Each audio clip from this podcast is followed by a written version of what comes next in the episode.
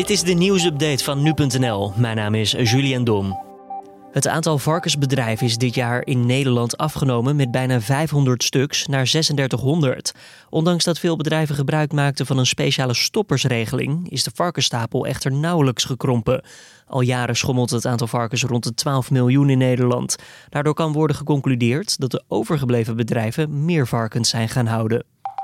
President Donald Trump heeft woensdag gezegd alle sancties tegen Iran, die vanwege het nucleaire akkoord waren verlicht of geschrapt, te willen herinvoeren. Hiervoor kan Trump een clausule uit de nucleaire deal van 2015 gebruiken.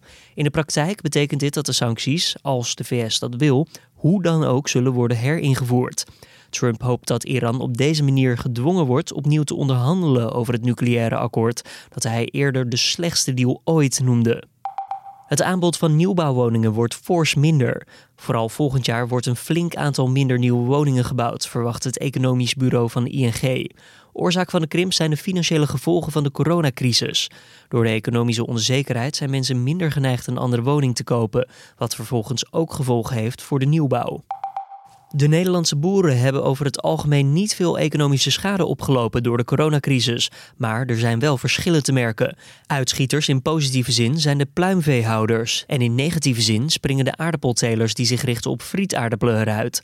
De eierprijzen zijn al een tijd bovengemiddeld hoog en dat heeft alles te maken met de coronacrisis. Thuis worden er meer eieren gegeten dan buiten de deur, terwijl dat bij patat juist andersom is. Daarvoor is de vraag gekelderd.